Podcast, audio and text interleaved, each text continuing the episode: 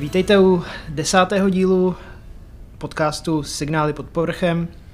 Je to poslední díl první série a po tomhle, po téhle epizodě se zase potkáme někdy po prázdninách s novou sérií a máme pro vás připravené nějaké rozhovory a další věci. Snad, snad to všechno vyjde a snad se vám to bude líbit.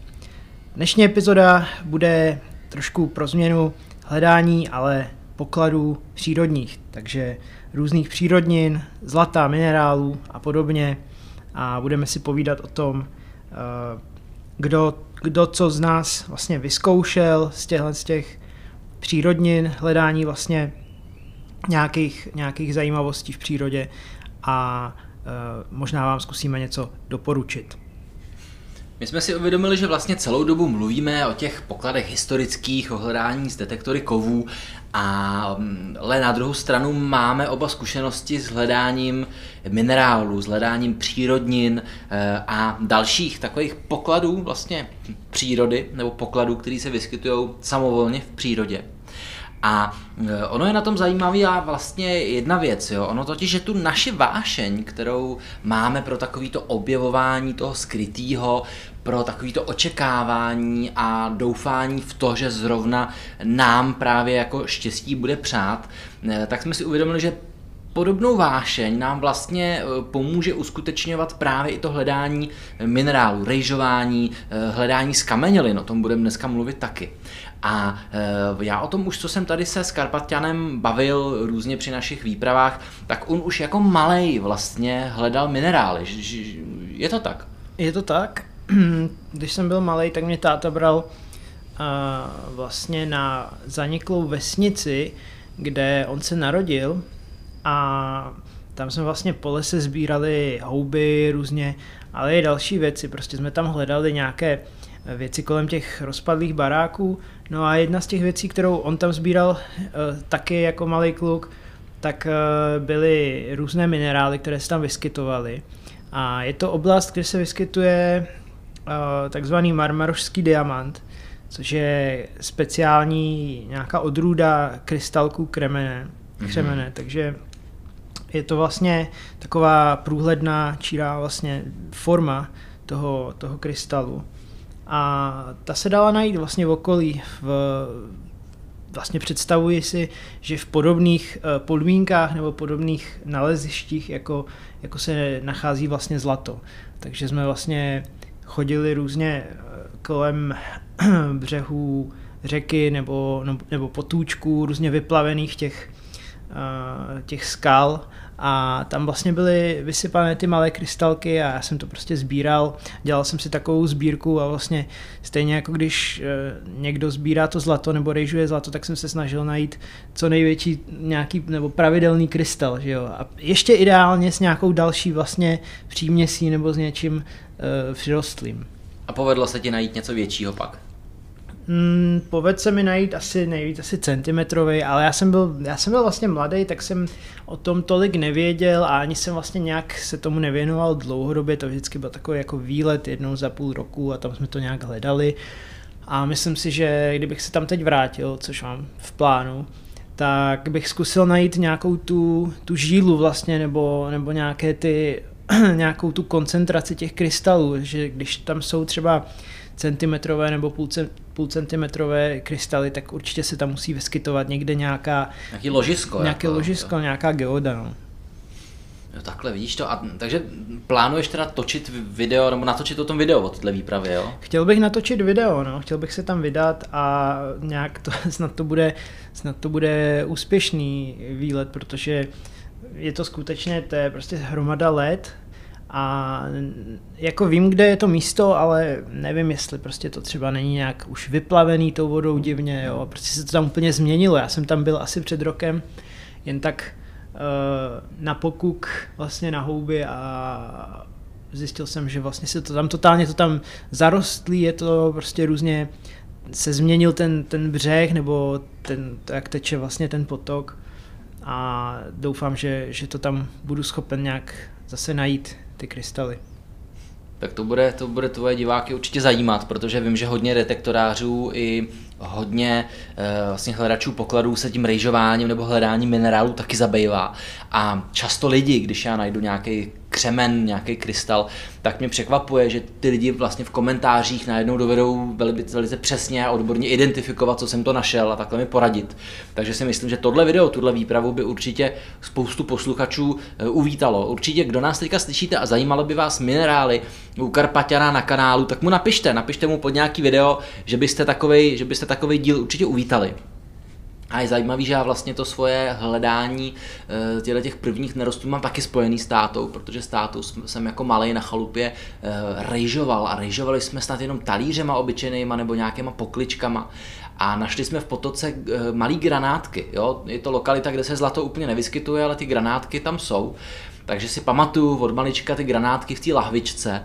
No a v podstatě až teďka nedávno, před těma pár lety, kdy jsem začal ten YouTube kanál dělat, tak jsem se na to rýžování právě vrhnul. No a eh, tehdy, když jste to zkoušeli tam někde u vás, tak uh, nacházeli jste teda i nějaký to zlato? Protože se často vidím, že se ptají lidi na tvých premiérách a různě v komentářích, že jestli se dá zlato najít všude, jo? jestli se dá prostě kdekoliv rejžovat, v jakýkoliv řece a tak. A to asi ne, ale zajímalo by mě, jestli prostě alespoň jednu, dvě zlatinky najdeš takhle někde prostě na méně vydatném vlastně nalezišti. No tehdy jsme zlatinky nenašli, protože to, by, to bych určitě věděl. Myslím, že se táta o to ani nepokoušel, protože Uh, nemyslím si nutně, že tam všude, kde jsou granátky, musí být zlato a naopak, že tam všude, kde je zlato, musí být granátky. Vím, že ty granáty jsou často doprovodný jev, protože třeba na uh, potoku Mastník, kde jsem se učil rýžovat právě před těmi čtyřmi, pěti lety, tak tam ty granátky byly vždycky. Teďka na bojovském potoce granátky v podstatě nenacházím vůbec, jo, maximálně takový ty čirý malý krystalky, nevím, jestli to jsou granáty. A ani po těch granátkách vyloženě netoužím, protože na tom mastníku ty granátky byly často fakt rozmlácený, rozdrcený, eh, těch, ty větší kousky a hezčích malých kousků jsem našel tak jako pomálu, většinou to byla opravdu taková drť ale na, tvoj, na, tu, na tu tvoji otázku a na otázku těch uh, mých diváků, jestli zlato můžeme najít na každém potoce, ne, není to tak. Uh, to zlato, stejně jako stříbrňáky, poklady, mince nebo i z kameněliny vždycky najdete na lokalitách, který k tomu nějakým způsobem jsou vhodný. Jo? Ehm, probíhala tam u toho zlata konkrétně nějaká, nějaký geolog, geologický jev, eh, kdy vlastně to zlato krystalizovalo v takových žílách křemene eh, kdysi dávno, kdy se ten povrch země vlastně ještě přetavoval. Jo. Takže musí člověk zjistit, kde k tady těm procesům docházelo, podívat se případně i na nějakou mapu, doporučuji třeba mapy od pana profesora Morávka a podle toho ten potok lze identifikovat. Jo, takže vlastně nějakému systematickému nebo takovým, řekněme, odbornějšímu tomu rejžování nebo sbírání těch, uh, těch přírodnin si se začal věnovat až teď, jakoby s nějak s rozvojem toho kanálu nebo s rozvojem toho hledání, jo? Je to tak, no s rozvojem, s rozvojem nějaký té chuti být v přírodě a zkusit z té přírody, když to řeknu blbě v úvozovkách, něco vytěžit, jo, něco získat, něco najít. A souvisí to taky s tím, že mm, člověk v dospělosti až je schopný pomocí mm, literatury, technologií, nějakých svých vlastních finančních prostředků e, získat to know-how, naučit se to a umět si ty lokality sám i najít. Hmm. A co třeba Vltavín? Uh, to je další, další takový minerál, nerost, který se vyskytuje tady v republice vlastně specifický. Eh, zkoušel jsi někdy hledat vltavíny? Já jsem, já jsem to neskoušel nikdy, ale říká se, že to je zase taková jako vyšší, vyšší dívčí nebo prostě vyšší forma toho hledání minerálu, že je to hrozně těžký a ne vždycky vlastně jsou i legální ty naleziště, takže je to vlastně docela problém nějak si jako vychytat asi i tu lokalitu. Eh, je to, máš pravdu, Vltavín je pro mě taková další meta, podobně jako pražský groš. Vltavín bych si určitě chtěl najít, určitě bych o tom udělal video, ale eh, vzhledem k tomu, že Vltavíny se vyskytují vlastně už v jižních Čechách podél Vltavy a Moravíny zase na Moravě, tak to je eh, od, od mý vlastně základny eh, relativně daleko. Ehm, s tou legalitou myslím si, že to je tak, že problematický je to kopání eh, těch obrovských děr v těch písčitých lesích, který známe z z té knížky a z toho filmu Zloděj zelených koní, doufám, že se to tak jmenuje, že to říkám správně, a myslím si, že takovýto hledání eh, vlastně na oko, eh, na polích, eh, v ornici, že asi bude legální. Na druhou stranu opět se podobně jako při hledání s detektorem pohybujete nad soukromým pozemku, něco si z něj jakoby odnášíte, můžete tam pošlapat nějaký zasetý, zasetý plodiny a tak dále. Takže tohle je taky vlastně asi trošku na hraně. Jsem na Facebooku ve skupině, která se Vltavínama zabývá a zase tam lidi vlastně jakoby brečej a stěžují si na to, že najednou všichni chtějí hledat vltavíny a že na ty políčka eh, v těch oblastech probíhají zase nájezdy a že všude, všude pobíhají lidi po ornici a sbírají vltavíny aniž bych vlastně o tom udělal video, jo, takže zase vidíme, že to, že se objeví nějaký trend a zájem lidí nesouvisí s tím, že uděláme video. Jo. Víš, co je vtipný, že jsem teď četl uh, rozhovor našeho kamaráda jednoho, který se zabývá uh, takovým v podstatě cestováním v obyt, obytném voze, v obytné dodávce. a vlastně tam padaly úplně ty samé jakoby argumenty a hlášky, co jsou, jako co si teď říkal. Že dneska už se tomu věnuje úplně každý a že se, že jakoby, že ne, neuklízí po sobě ty lidi a že že všude jako jsou zaparkované hromady aut a takhle a že za chvilku nám to zakážou. Za chvilku zakážou karavany, jo, no, no. Takže no, je to vtipný, no, jak to prostě... Uh, já mám takový názor, že tohle je spíš takový jako nějaký bias, nějaký Uh, jak, jak se to řekne česky? Ta bublina taková, že taková, jsme v bublině, ne? Takovej, no, skr, zkreslený názor, uh, kvůli tomu, že člověk se o to víc zajímá, víc to, si to jako sleduje na internetu, jo? Není to tím, že vlastně uh, Eh, že by si dělal člověk nějakou statistiku, kolik jsem teď potkal detektorářů, kolik jsem teď viděl uh, vykopaných děr oproti tomu, kolik jsem viděl před dvěmi lety vykopaných děr, jo. Protože já jsem, já se jako jsem 100%, já teď nejsem vlastně v těch facebookových skupinách, já jsem jenom v, v, ve skupině Prospektoři, kterou nějak jako společně spra, spravujeme ale mimo téhle skupiny nejsem vůbec nikde, v žádných hledacích skupinách, ani žádných prostě na sběrně, zbě, sbírání něčeho a tak, takže já nemám jakoby ten bias toho, že vlastně najednou to je všude, protože samozřejmě, když vy se přidáte do hromady facebookových skupin, hromady takových těch chatů a různých jako těchhle z těch sociálních kruhů a hrozně to sledujete, tak na, na, najednou máte pocit, to je to samé jako e, nějaký jako názory na různé ty krize, že jo, které přichází, jo, korony, imigranti a tohle všechno. Jasně, nějaký preperský skupiny třeba. Když no. tohle člověk jako hrozně přehnaně jo. sleduje na internetu, tak na, na, nabide pocit, že vlastně to je všude kolem něj, ale v reálu to prostě není. V reálu to je to samé, jak to bylo před deseti lety, jo. Možná trošku víc těch hledačů různých je teď, protože lidi si hledají i během té korony, kvůli tomu si hledají nějaký hobby, ale není to tím, že prostě najednou prostě všichni objevili hledání. Prostě já jsem za poslední rok, dva potkal třeba dva lidi, tři lidi s, s detektorem mimo, mimo jako ty, co znám, takže a není to víc, než kdysi jsem potkával. Já snad žádnýho. Já teďka potkávám méně hledačů, než jsem potkával třeba před třema rokama. To když jsem kolikrát jel autem, tak jsem viděl tamhle na poli člověk, tamhle na poli člověk a teďka nevidím nikoho. No. Vidím možná teda víc vykopaných děr v lese, teda jo. Teďka na té louce vlastně, jak jsem měl to video, tak jsem viděl vykopaný díry. Jestli to není tím, jo, že víc chodíš do lesa hledat. Jasně, no, je, je to taky... Je Protože to předtím jsme nechodili no. tolik hledat do lesa, chodili jsme na louky, že jo. A na poli to člověk zase úplně nepozná, když právě, se to točí, no. Právě, No to jsme trošku odbočili teď, ale je to trošku takový usměrnění Ještě toho. to taky může být tím, že vlastně eh, eh, Google, Facebook se ti snaží doporučovat témata, o kterých si myslíš, že ti budou zajímat. Čili on tě je ještě tak, zaplavuje i v těch združených zprávách třeba jo. těma věcma. No. Hlavně YouTube, že jo, najednou prostě mi hází pořád ty nové kanály a snaží se, zkouší, jo, jestli mě to třeba bude zajímat. Jo, a prostě on to takhle zkouší na všechny, kdo si třeba jenom jednou někdy otevřel nějaké video a prostě se podíval, tak on to bude prostě zkoušet ten algoritmus. Takže je potřeba se trošku jakoby na to podívat s takovým nadhledem, s odstupem a zamyslet se jako, jestli mám teď nějak jako problém s hledáním, nebo se mi jako stává, že bych neměl kde hledat, nebo tak, mně se to ne... Naopak, jak jsem objevil víc hledání v lese a nové louky a lokality, tak naopak teď mám prostě problém si vybrat, kam pojedu, než dva roky zpátky, všechno si pamatuju, že jsem měl takové ty vý, výjezdy, kdy jsem prostě dojel eh, do nějaký vesnice a zjistil jsem, že úplně všechno kolem je zasetý a jenom jsem prostě tři hodiny běhal po slunci a hledal nějaké, nějakou, nějaké místo a nenašel jsem. Takže jsem spálený, prostě smutný šel domů. Takže prostě je to, je to spíš nějaký jako takový pohled prostě člověka, hmm. jo, že se je potřeba trošku od toho odosobnit.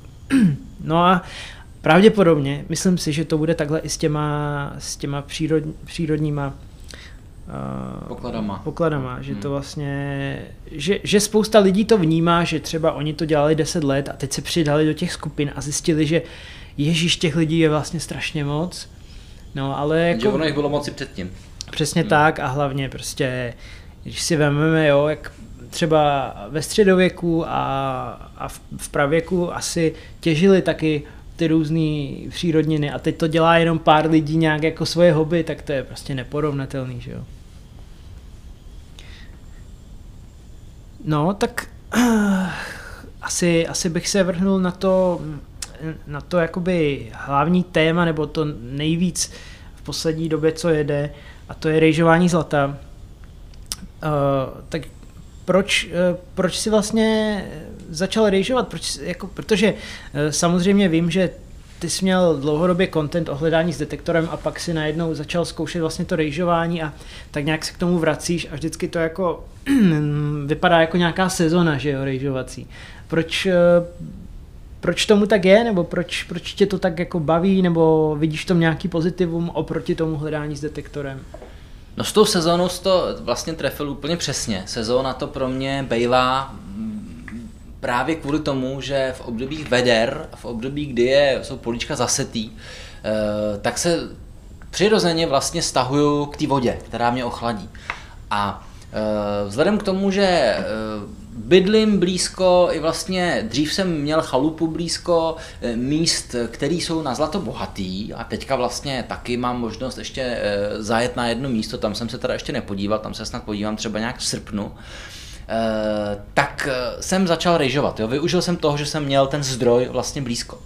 A takže to je jeden důvod, jo? to, že prostě v létě je vedro a v zimě, když jsem jednou rýžoval teda v prosinci, měl jsem z toho asi pak tři týdny zápal jako nějakých průdušek nebo čeho, Eh, tak eh, rejžuju prostě v létě, protože teplo. Eh, za další, to rejžování zlata je skvělý v tom, že člověk nemusí mít úplně tak často jako stažený zadek z toho, že dělá něco úplně jako ilegálního. Jo?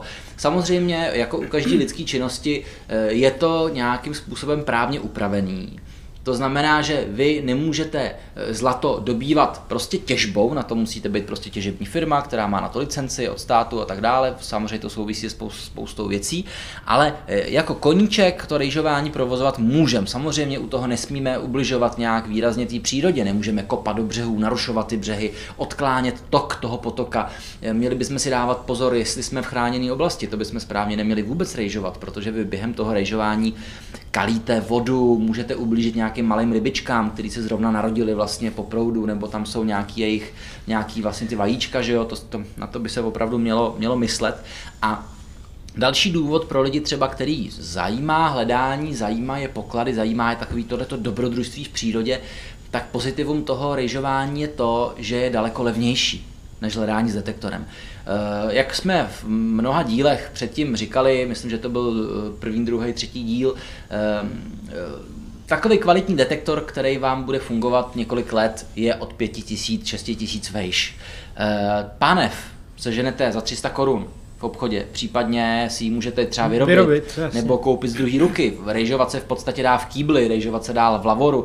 Eh, vzhledem k tomu, že to rýžování pracuje pouze s gravitační silou a využívá eh, rozdílné hustoty těch eh, vlastně toho materiálu, toho, toho vzorku, který vy odeberete z té řeky, tak můžete fakt rejžovat v čemkoliv, kde vám těžká věc sedne na dno a lehká vyplave nahoru. Jo. Takže rejžovat teda spíš takovým tím fakt manuálním způsobem, ale uh, vím, že nějak jsou lidi, co na to používají uh, pak samozřejmě splavy a pak používají, co splav taky jako bych považoval za tu manuální nebo nějakou eh, takovou ne, ne, analogovou formu toho, toho těžení, ale co pak nějaké ty ty vysavače vlastně, jo, a ty, ty čerpadla, jak to je upravený, nebo uh, můžu si to používat, nebo... Já si myslím, že dokud budeme vlastně spadat při používání těch čerpadel eh, do, do toho, a to je zase, zase nějaká šedá zóna, jo, v tomhle tom nejsem právně tak kovaný asi jako u detektoru, tak eh, dokud nebudete vlastně provozovat tu těžbu, jo, a těžit, a těžit se snad může eh, jenom jako by to primární ložisko hmm. dokonce, tak to asi nevadí. Na druhou stranu, vy těma čerpadlama můžete velice značně narušit a jako zdeformovat to říční koryto nebo ty břehy, dejme tomu, pokud jako je rozplavujete. Taky to dělá hluk, že jo? Taky to právě dělá hluk, takže ono to, toho jsem byl xkrát svědkem, jo, že prostě někdo si přinese normálně benzínový, benzínový čerpadlo, e, frkne to prostě na břeh a teďka eh, v, v, na turistický prostě stezce e, tam prostě jede tu, tu, tu, tu, tu motor, jo. Hmm, jako motorová pila, no, někdy. Teď jsem to chtěl taky k tomu přirovnat, jo. Na druhou stranu xkrát se přece stane, že jdete lesem na procházku nebo hledáte hledáme a najednou prostě tam uh, lesáci prostě celý den kácejí dřevo motorovkama a je tam nebo prostě... Jo, nebo tam jezdí na motorkách lidi, že jo, takže uh, zase ne, nemůžeme se asi zlobit na lidi nebo je nějak jako plísnit, že prostě používají čerpadla, ale všechno je to prostě o, nějaký jako, o nějakém selském rozumu a o, o nějaký slušnosti, jo, že samozřejmě, že prostě vzít si čerpadlo na půl den, na den do lesa asi není problém, ale jako neměl by si tam z toho člověk udělat nějaký klondike, jako no. jasně, jasně. No a e, pak jsou takové ty e, otázky, jaké vybavení používat, jaký splav používat, jakou pánev používat. Je, je nějaká nejlepší pánev, protože já jsem viděl v nějakých uh, návodech a ve filmech a tak, že oni vlastně používali takovou tu čínskou, čínskou uh, čepici, že jo, tu pánev. A teď jako nevím, jestli vlastně tohle je nějaká základní a pak ty, ty další, ty plastové jsou, jsou už nějaká super hypermoderní vychytávka, kterou si někdo vymyslel. Stačí mi teda rejžovat jenom fakt uh, v obyčejný pánvy. Jo. To chápu, to může být někdy matoucí, těch druhů pánví je vlastně obrovské množství. Um, můžu s tebou souhlasit, že vlastně takový ten základní model je ten čínský klobouk, kdy vlastně je to jenom taková konická pánev se špičkou uprostřed. Eh, ono se obecně doporučuje, že pro začátečníky je ten, je ten čínský klobouk nejlepší. A na české podmínky taky prej nejlepší, protože u nás jak je hodně to prachový zlato eh, a nejsou u nás ty nugetky jako v Kanadě, v Americe, v Austrálii eh, a snad i ve Skandinávii. Takže na ten prach je tenhle ten typ pánve nejlepší. Ono samozřejmě ten, ty pánové prodělali historicky nějaký vývoj, ono se ostatně říká, že už ve starověku se používaly nějaké lotoky, podobně jako splavy se používaly i nějaké dřevěné konstrukce, dřevěné splavy nebo ovčí rouna, jako, ty, jako ten hornický mech. Takže to, to, ta těžba toho zlata má u nás i ve světě jako velice dlouhou tradici a z toho, ostatně, z toho vycházejí ty jednotlivé typy pánví. Čí, slyšel jsem, že Číňani v San Francisku, v Kalifornii, protože oni se tam vlastně dostávali jako pracanti přes ten Tichý oceán, tak si začali vyklepávat na, na stranu těch čínských klobouků takový vroubky. Jo? E, a to jsou vlastně, tyhle vroubky jsou předchůdci těch vroubků, který vidíme na těch pánvích, na těch Kanadách, na těch pánvích typu Lagal, e, na Big Sluisu a na všem vlastně dalším, to se začalo kopírovat. Mm, e, samozřejmě tady hrajou roli i patenty. Pan Roy Lagal, kamarád právě pana Gereta, který založil firmu Geret na detektory, tak ten si nechal patentovat tu, ten, tu klasickou pánev, kterou vlastně můžete i často vidět v mých videích, ten patent už dávno propadl, takže vlastně tu pánev můžou kopírovat různé firmy eh, naprosto bez problému a Samozřejmě ty firmy se předhánějí v tom, který model je lepší, který bude mít optimální velikost vroubku, jestli jemný, drobný, kolik typů vroubku na té pánevi bude. Znáš tu mojí pánev Hurricane s takovýma těma spirálkama, eh, pak, má, pak máme tu mojí pánev eh, Bigfoot, jo, já vlastně jsem ty pánve víceméně trošku začal sbírat, baví mě zkoušet nejrůznější typy, takže těch pánví mám už asi 12. Takže u těch pánví vlastně se dá říct tak, tak jako u těch detektorů, že Eh, záleží hodně od těch podmínek, od toho, kde hledáš, eh, co hledáš, jaký typ, prostě jakou velikost, jo, takže vlastně je to úplně to samý, akorát prostě musí, to znamená, že neexistuje univerzální nejlepší pánev, která prostě platí pro celý svět. To určitě ne. Eh, musíš si vždycky říct, jaký typ cílů jako u detektoru. Tady hledám, hledám tady nugety nebo prach, u nás si vždycky řeknu, že vlastně prach, jo. A pak je to ale taky o tom, což platí taky u detektorů, co mi vyhovuje s čím umím, co mám v ruce. Jo? Um, chci mít velkou pánev, můžu jezdit autem i se splavem, nebo si tu pánev chci dát do baťůžku, um, mít jenom síto a pánev a lopatku a prostě si dělat takový lehký prospekce, nebo chci nějakou šílenou pánev, jako je Bigfoot nebo uh, Super Sluice od Geretu a tahat se s tím prostě jako přivázaný na baťohu a tak dále. Jo? Uh, je to prostě o tom si to opravdu vyzkoušet. Já si, ne, já si nemyslím, že by ty pánve eh, byly horší a lepší. Eh, jsou pánve, s kterými se prostě naučím dost dobře a jsem velice efektivní. Lidi, dneska jsem na Facebooku viděl, že Hurricane je k ničemu jo, od karmy. Není. Hurricane je výborný, začínal jsem s ním ve, ve své době, kdy jsem to měl v ruce, tak jsem s tím narežoval jako spoustu zlata a byl jsem s tím spokojený.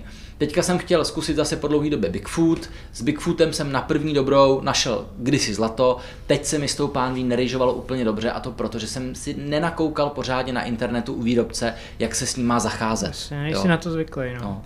A co ty splavy teda? Ten splav vlastně, já jsem ani předtím, než, než jsem se nějak s tím seznámil, tak nevěděl, že se vlastně používá nějaký splav. Já jsem měl představu, že se rejžuje vždycky jenom pánví, což je samozřejmě nelogický, jo. musí být vždycky nějaká víc průmyslová uh, verze toho celého, ale ale jak vlastně, jak moc ten splav, nebo řekni nejdříve v rychlosti, co je splav a pak jak moc ulehčuje, zrychluje nebo zefektivňuje celý ten proces. Chápu, no. Splav je vlastně víceméně korito, jak už jsem řekl, dřív se vyrábělo i ze dřeva koryto s překážkama. Jo? Je tam vlastně vytvořená taková překážková dráha, buď z nějakých tyček, nebo z nějakých vlnek, nebo z nějakého kožíšku, nebo nějakých rohoží.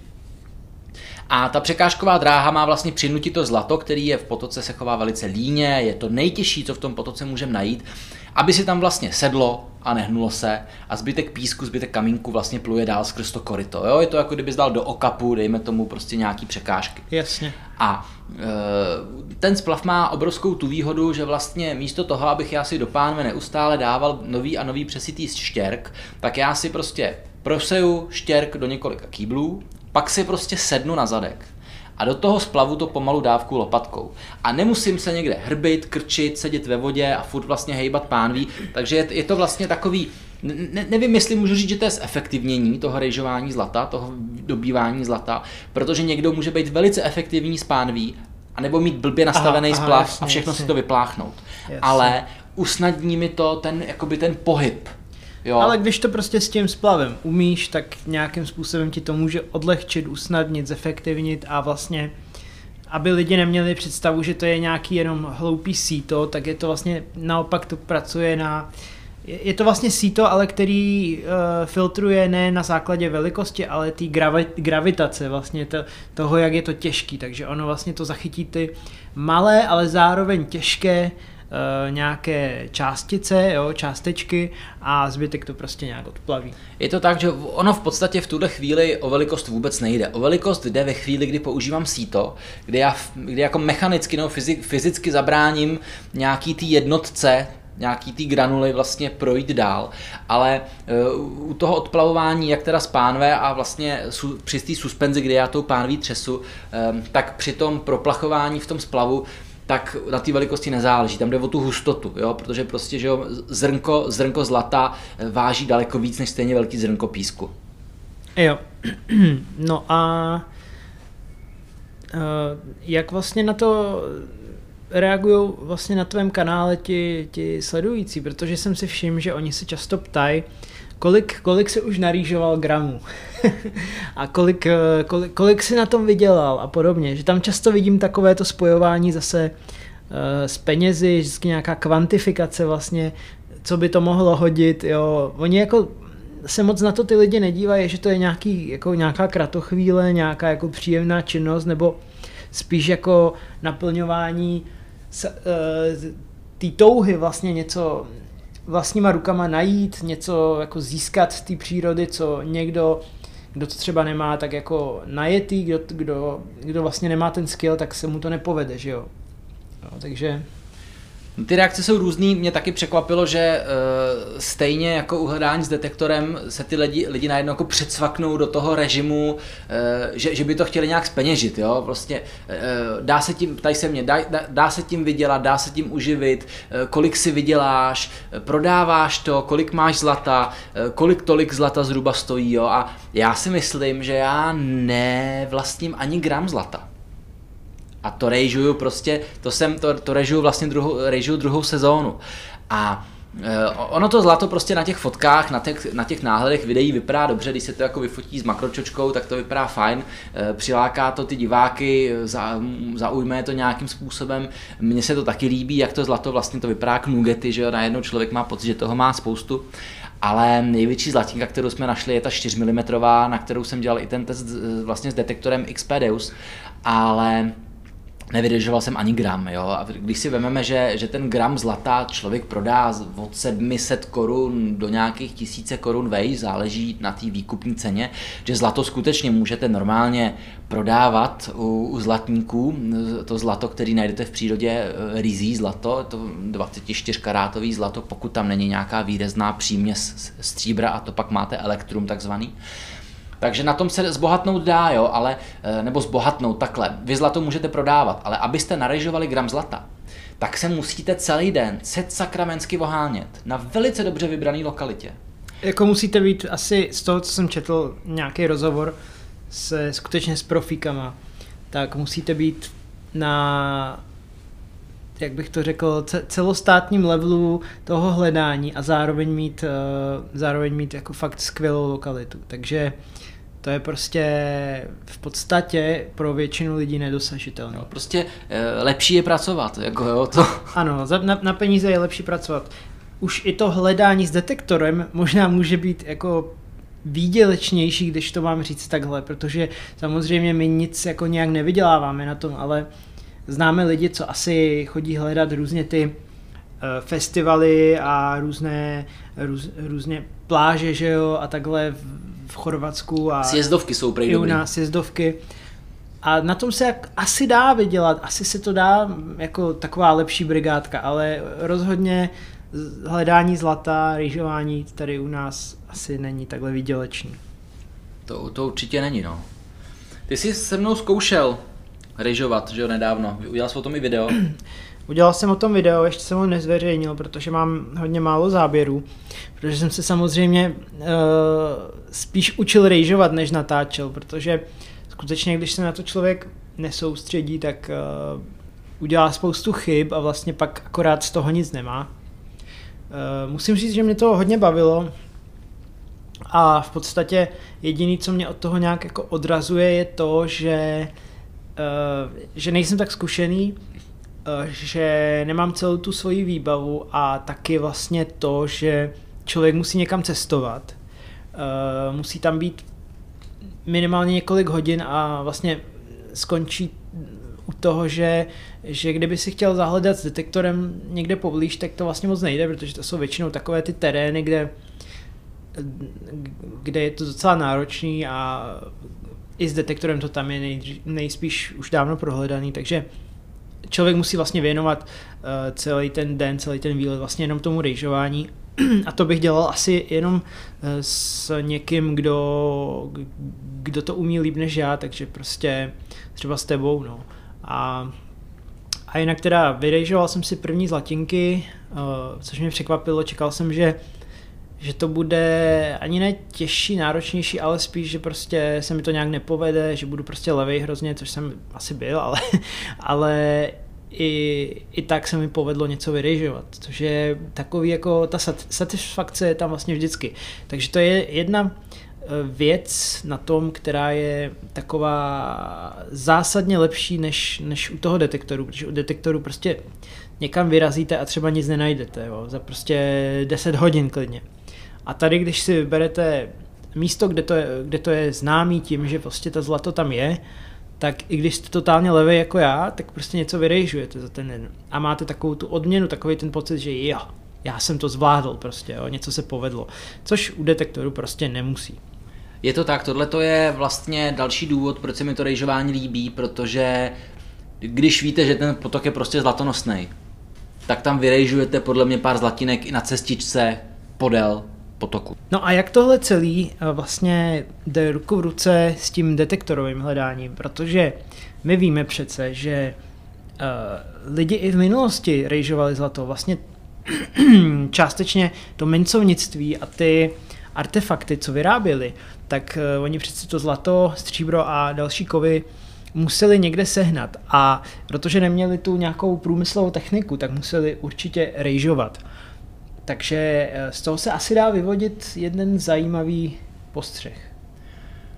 No, musíme si uvědomit, že dřív, no, teda říká se to, že eh, dřív keltové, třeba když rýžovali, takže ty zlatinky, za kterými tady skáčem půl metru do vzduchu, eh, tak vyhazovali. Jim se nevyplatilo to vůbec lovit z, z toho lotoku nebo z té pánve. Oni sbírali fakt prostě takzvaný pikry, jo, zlatinku nebo už nugetek, který můžete vzít rukou. A věřím tomu, že dřív v těch dobách, než ty potoky byly totálně předitý, během starověku a středověku, takže se v těch potocích tyhle ty věci vyskytovaly. Oni vlastně nemuseli se tolik ohlížet na ekologii, protože oni sami tu přírodu tolik neznečišťovali. Nemuseli se ohlížet na nějaký zákony. Oni tam ten potok opravdu mohli přerejt skrz na skrz dokopat se na bedrock, obrátit to vzhůru nohama, odklonit klidně i tok, jo, a všechno to tam prohledat. Mohli mít na to nějaký otroky, mohli tam nahnat stovky lidí na to koryto, to my si dneska nedovedeme představit. A e, samozřejmě e, kolem toho museli mít nutně nějaký zázemí, museli tam mít buď nějaký hlídače, nějaký dozorce, který nad těma otrokama, pokud to byli otroci, e, drželi nějakou stráž, museli mít někoho, kdo ty, to zlato vybíral, schromažďoval, někoho, kdo to někam odvážel a buď to mohlo být blízko právě nějakého sídliště, Jo, anebo tam bylo nějaký sídliště nebo nějaký zázemí v podstatě dočasný. A e, krásně to je vidět například e, na potoku, kde jsem začínal rejžovat na mastníku. E, nad tím mastníkem je prostě sídliště Hrazany jo, hradiště keltský. Takže to, to je přesně jeden takový případ a myslím si, že kdybychom se podívali podrobně na hradiště v Čechách další, takže bychom zjistili, že pod těma hradištěma zrovna teče zlatonosný potok, ale tohle ukáže až čas, pokud o tom někdo už náhodou něco nenapsal. Nevím, ne, nečet jsem se, nedíval jsem se, je to takový, uh, eh, takový, jako, takový můj dohad. Ano, my jsme zrovna nedávno byli na výzkumu keltského opida, které taky, pokud vím, stojí vlastně nad takovou zlatonosnou řekou nebo potokem, takže asi to nebude náhoda. No a Taky si myslím teda, že kdyby ty, ti keltové viděli to naše rejžování, tak by se nám asi vysmáli, co tam vlastně sbíráme na těch lokalitách a vlastně uh, museli to mít museli to mít vlastně na skutečně vysoké úrovni uh, s, těma, s těmi prostředky, které oni měli k dispozici, protože na tom vlastně stála částečně i jejich jako nějaká existence nebo nějaká jejich prosperita vlastně v té době to zlato mělo daleko větší hodnotu a daleko, eh, znamenalo daleko víc. I tím, jak těžký bylo vlastně ho získávat. Takže pro ně to byla asi nějaká otázka, prostě nevím jestli přežití, ale určitě nějakého statusu, možná i přežití vlastně v té době eh, těch, těch různých konfliktů a, a, a tlaků ze všech stran vlastně těch dalších civilizací. Já myslím, že to byl vyčerpávající závěr a vyčerpávající závěr i naší série první. Vy se můžete těšit na pokračování, na sérii druhou, která bude taková speciální, pokud se nám podaří vymyslet a domluvit všechno, co jsme domluvit chtěli. No a určitě se vrátíme i k těmhle těm tématům, jako jsou další přírodniny, skameněliny, fosílie a tak dále.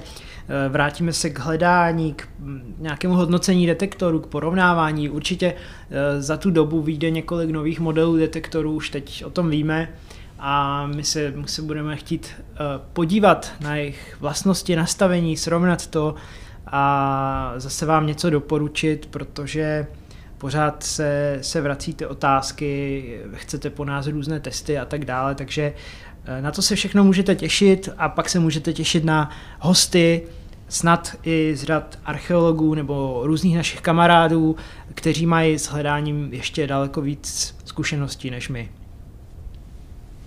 Děkuji moc. Děkujeme. Mějte se krásně. Naschledanou.